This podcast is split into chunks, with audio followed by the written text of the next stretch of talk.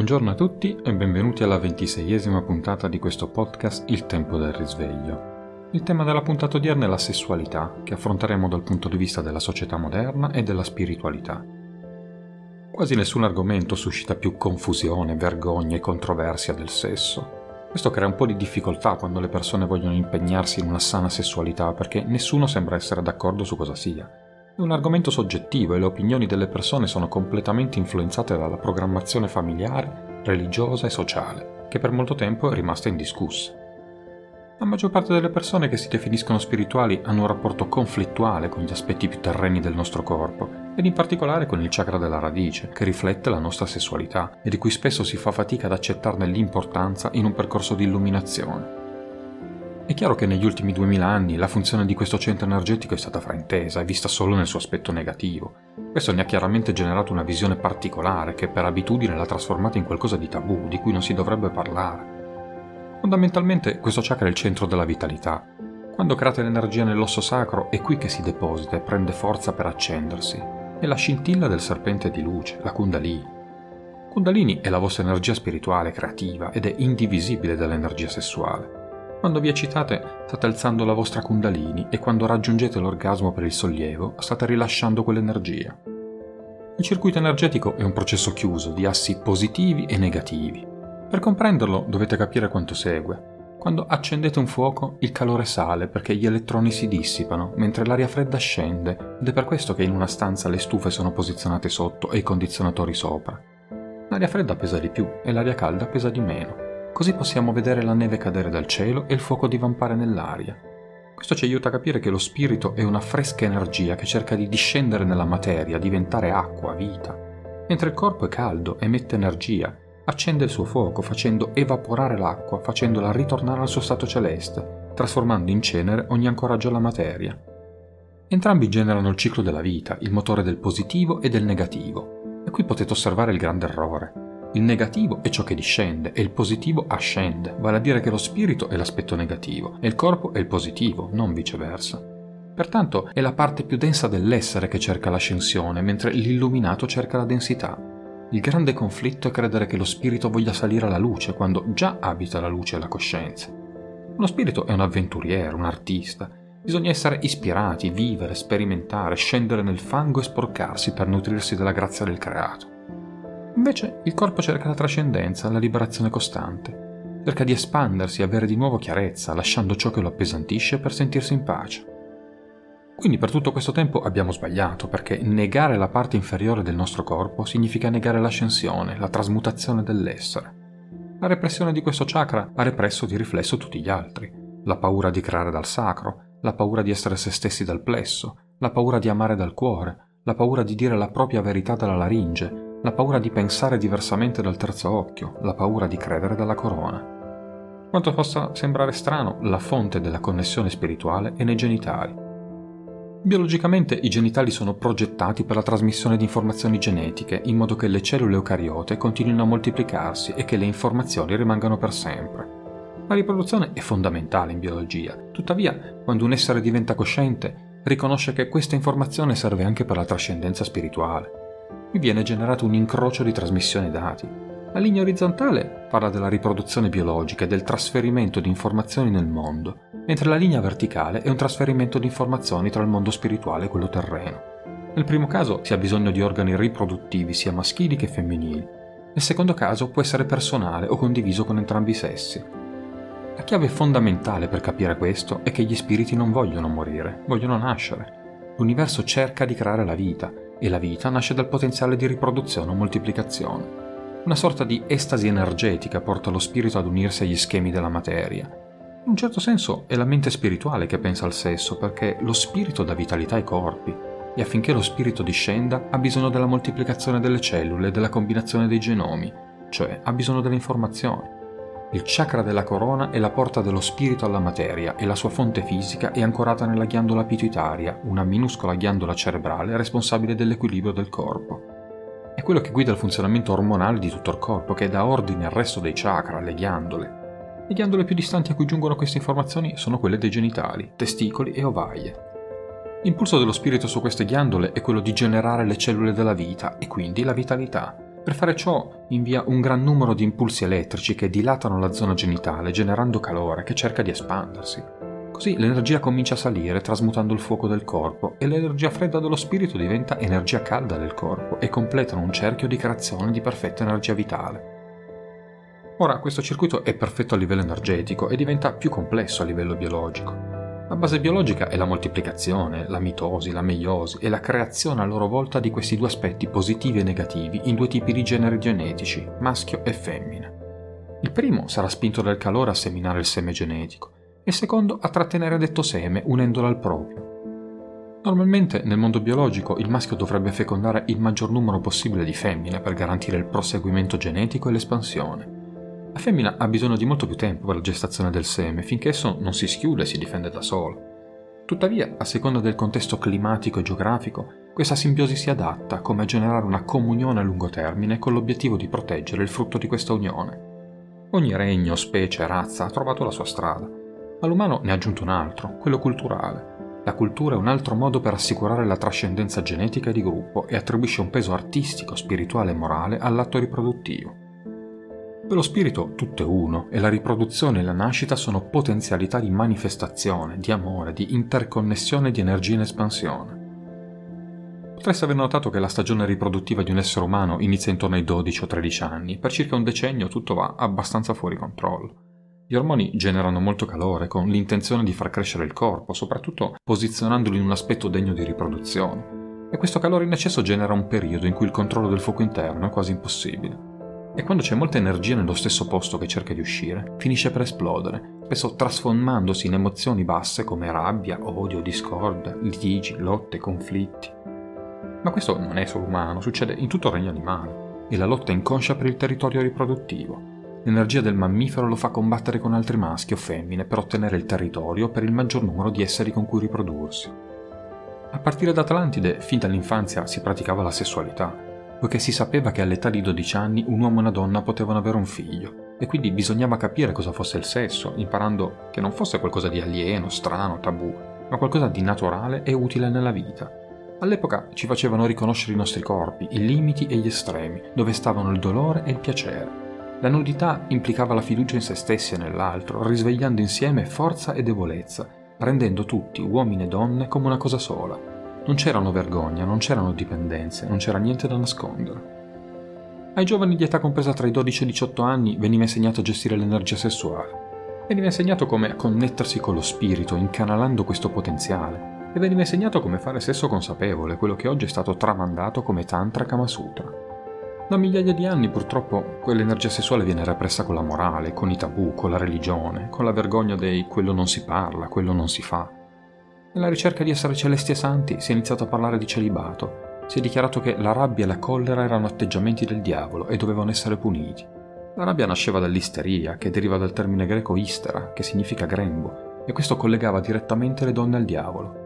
Per calmare il loro disordine emotivo furono classificate come quasi animali, proprietà di uomini che dovevano controllarle. E all'uomo fu detto che il sesso era solo per riprodursi e che agli occhi di Dio avrebbero dovuto farlo solo con una donna. A sua volta l'uomo era considerato più vicino alla divinità solo se lasciava i piaceri terreni per la gloria celeste. In tutto questo tempo la sessualità è diventata un tabù nella società. La parola tabù deriva dal polinesiano tapu, che significa proibito, e si riferisce alle cose pericolose della magia che non potevano essere pronunciate da nessuno, solo da maghi e stregoni, e pronunciarle senza permesso era sinonimo di punizione fisica. Questo termine fu introdotto in Europa alla fine del XVIII secolo e cominciò ad essere usato per riferirsi a cose che non si dovevano dire, che venivano culturalmente interpretate come di cattivo gusto, come certi argomenti politici, spirituali e sessuali, soprattutto in tali culture religiose dove alcuni argomenti erano considerati impuri. Tuttavia, questa visione della punizione per il sesso nasce solo in queste tradizioni che sono considerate schiave di questo mondo. Le culture precedenti consideravano la sessualità come qualcosa di sacro e i genitali erano simboli divini di potere e fertilità. In molte culture, simboli di vagine e peni venivano disegnati all'ingresso di città o case per invocare prosperità o mostrare potere. Il pene retto è uno dei più grandi simboli di fertilità che ha dato origine ai famosi obelischi della storia. Tutti gli obelischi che vedete nel mondo sono un pene. La tradizione dell'obelisco nasce dalla storia di Osiride, mutilato dal fratello Set e disperso attraverso il Nilo. Quando Iside volle riunire tutte le parti per generare un figlio, pose il suo pene retto nel corpo dell'obelisco. Iside rappresenta la stella Sirio e per questo ogni obelisco si collega ad essa fecondando il cielo.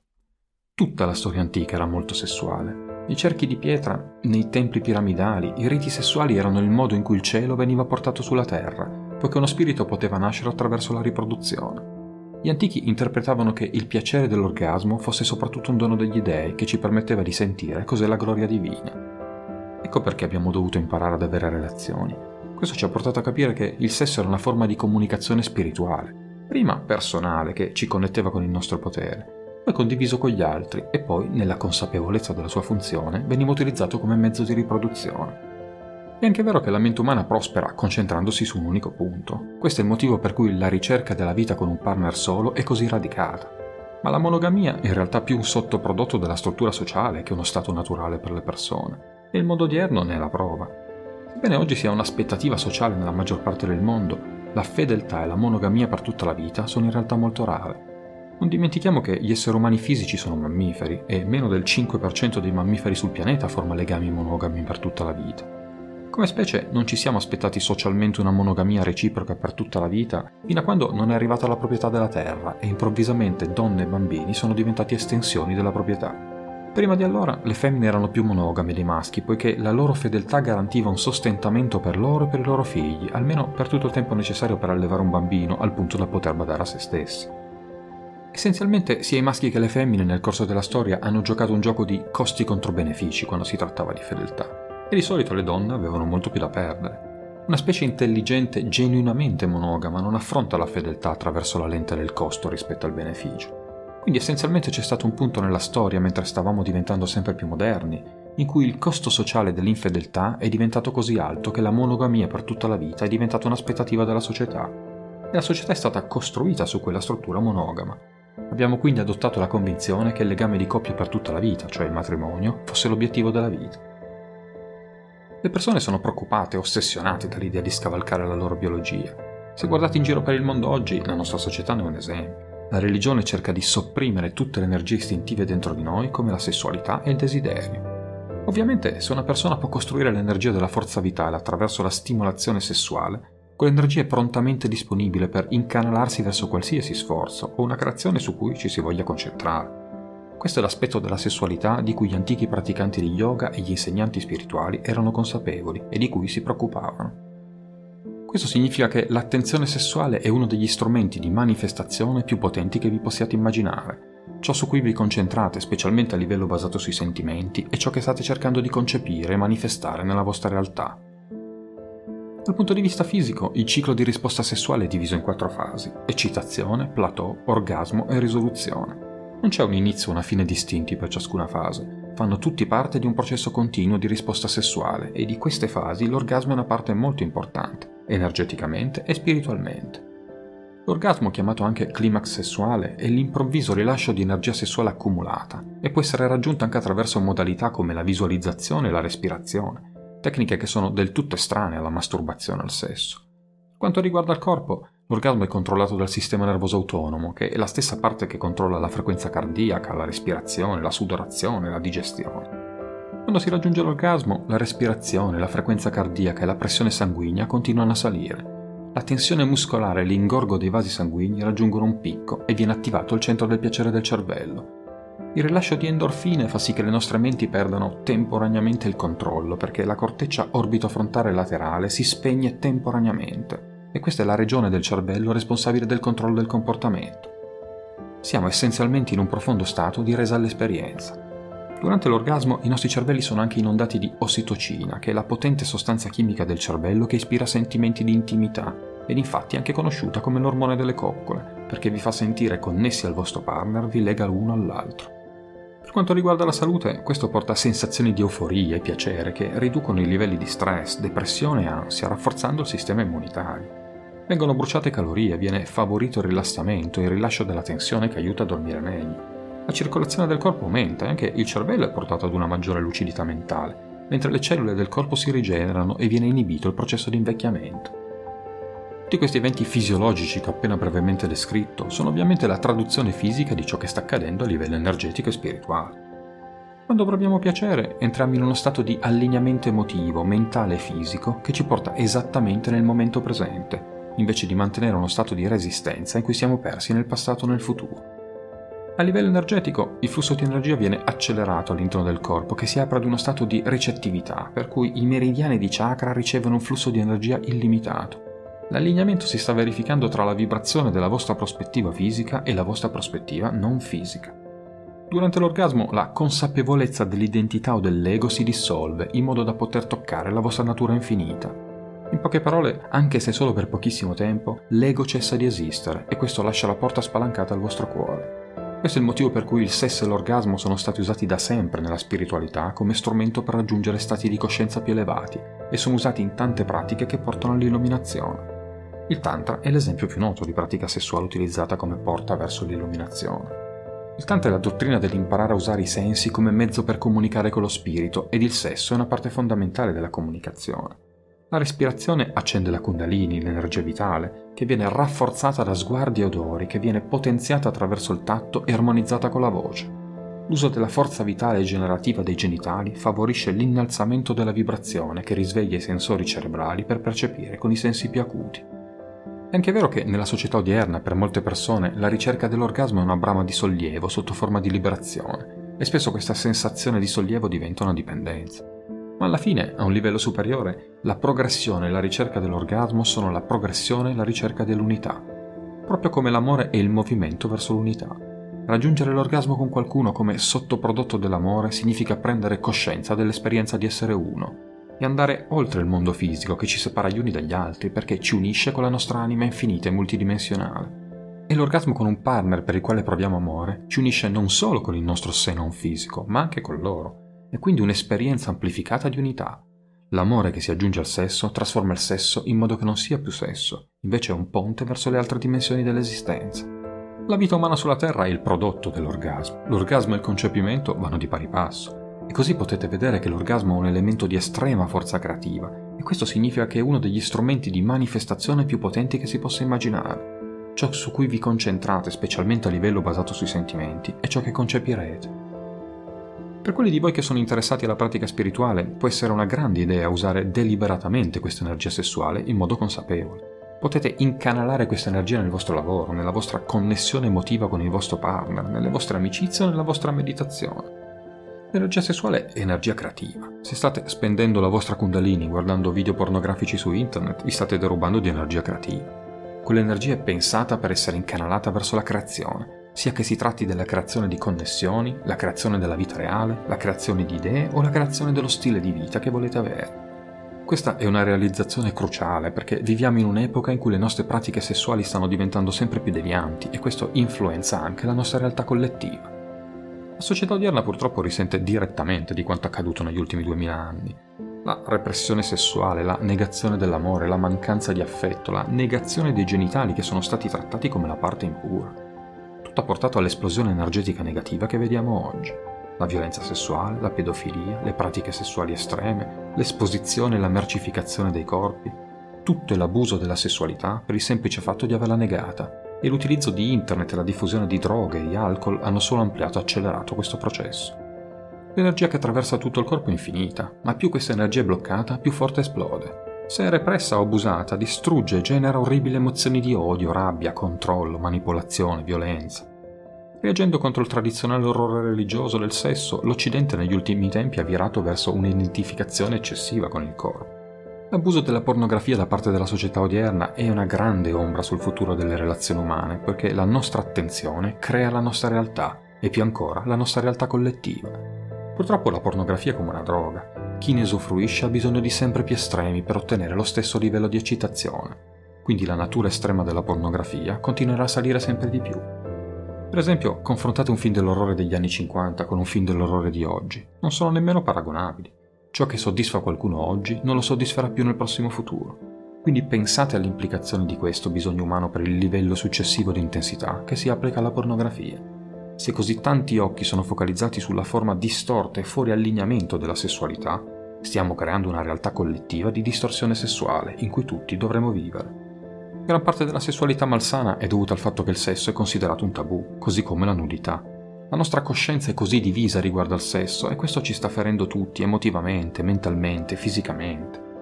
Il sesso vende, il sesso è ovunque e le persone sono ossessionate dal sesso. Allo stesso tempo ci viene detto che il sesso è vergognoso, pericoloso e peccaminoso. C'è quindi un messaggio misto, un doppio legame totale. Questa natura tabù del sesso porta alla repressione e la repressione porta all'incoscienza. Il sesso inconscio è la cosa reale che causa danni sessuali sul pianeta oggi. Non potete sopprimere l'energia, si accumulerà finché non dovrà andare da qualche parte, ma se quell'energia arriva in modo inconscio porterà sicuramente al dolore. Il sesso è una cosa naturale, è fisico, è lì nel corpo, ma la sessualità è inventata e creata da noi, è psicologia. Il mondo si è ammalato perché se il sesso è nel corpo va bene, cadrà nel suo posto naturale a cui appartiene, ma nel momento in cui entra nella mente diventa una perversione. Se una parte del corpo deve essere molto importante, dovrebbe essere il vostro cervello, non gli organi riproduttivi.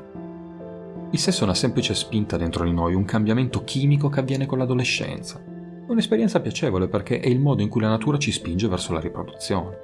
Con il tempo abbiamo reso facoltativo l'aspetto riproduttivo, ma il piacere rimane, non c'è niente di giusto o sbagliato in questo. Il problema più grande è che le religioni e gli insegnamenti morali ci hanno detto che la nostra biologia è un peccato, e questo ha creato enormi sensi di colpa e miseria nel corso dei secoli. Più si nega qualcosa, più questa assume un'importanza sproporzionata nella mente, e questa modalità di soppressione ha provocato indicibili danni alla psiche umana. L'energia positiva che consegna il seme con il suo fuoco, il lato maschile, brucia, devasta, penetra naturalmente nell'energia celeste. E se quell'energia non è stata ben lavorata fin dall'infanzia, se non ha ricevuto il corrispondente equilibrio d'amore, se non ha imparato a rispettare l'energia degli altri e a gestire le proprie, allora utilizzerà questa energia vitale per cercare di dominare gli altri. E più a lungo durerà il trauma della rimozione, peggiore sarà il risultato. Lo stesso accade con l'energia femminile celeste, che scende e riceve detto fuoco e può intrappolarti, controllarti, manipolarti, plasmare l'altro alla sua mercé. La violenza dell'umanità deriva dall'incapacità di gestire la sua forza vitale. L'energia vitale è la chiave per l'espansione della vita. Se una persona non può espandersi, cercherà di espandersi sugli altri, imponendo la propria energia, cercando di dominarli. Tutta la rabbia che le persone provano è l'accumulo e la ritenzione di energia che non stanno usando correttamente. Quello che dovreste comprendere tra le righe è che la sessualità è essenziale per l'equilibrio. Non il sesso in sé che serve a riprodurre o soddisfare un'energia momentanea. La sessualità è la chiave per l'illuminazione.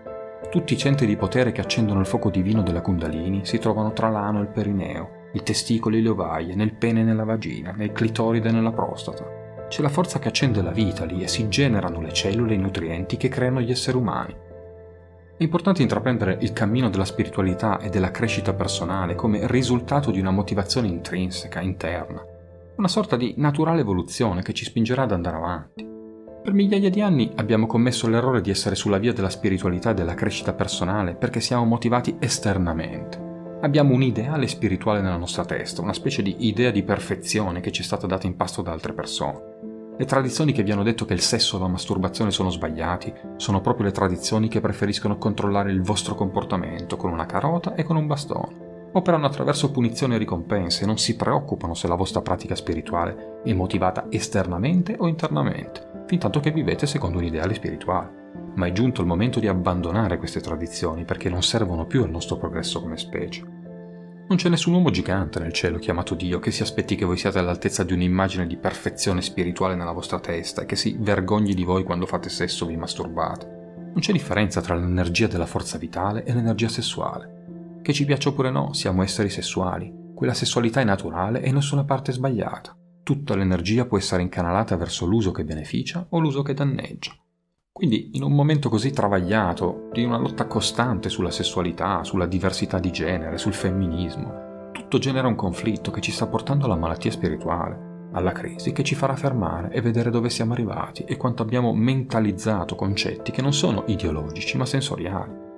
E lì finalmente torneremo all'essenziale. L'ideologia di genere non è un'ideologia, è una sensazione. E quindi dobbiamo imparare a sentire, a percepire con i cinque sensi, senza giudizi mentali, sapendo che al di là delle diversità siamo tutti esseri sensoriali che si connettono con l'essenza di chi siamo veramente. La vita sulla Terra, la creazione stessa, è il prodotto dell'energia sessuale. L'energia sessuale e il concepimento e la creazione vanno di pari passo, e così potete vedere che il sesso e l'orgasmo hanno un elemento di estrema forza creativa. Dobbiamo accettare di essere esseri sessuali. Il sesso fa parte della vita e la sessualità coinvolge molto più del semplice comportamento sessuale o dell'atto sessuale stesso. Dobbiamo accettare che la sessualità non è in contraddizione con la spiritualità, la moralità o la bontà. È giunto il momento di smettere di cercare di usare la spiritualità per sfuggire o trascendere il fisico. La sessualità fa parte della vita fisica. Stiamo cercando di integrare il fisico con il non fisico, non cercando di sfuggire all'umanità attraverso la divinità. Quindi lo sviluppo della nostra sessualità dovrebbe essere preso come parte del nostro percorso di progressione spirituale. Bene amici, anche per oggi ho concluso. Io vi ricordo l'indirizzo email per porre le vostre domande, risvegliopodcast@gmail.com. Io vi aspetto alla prossima puntata. Pace su tutte le frontiere.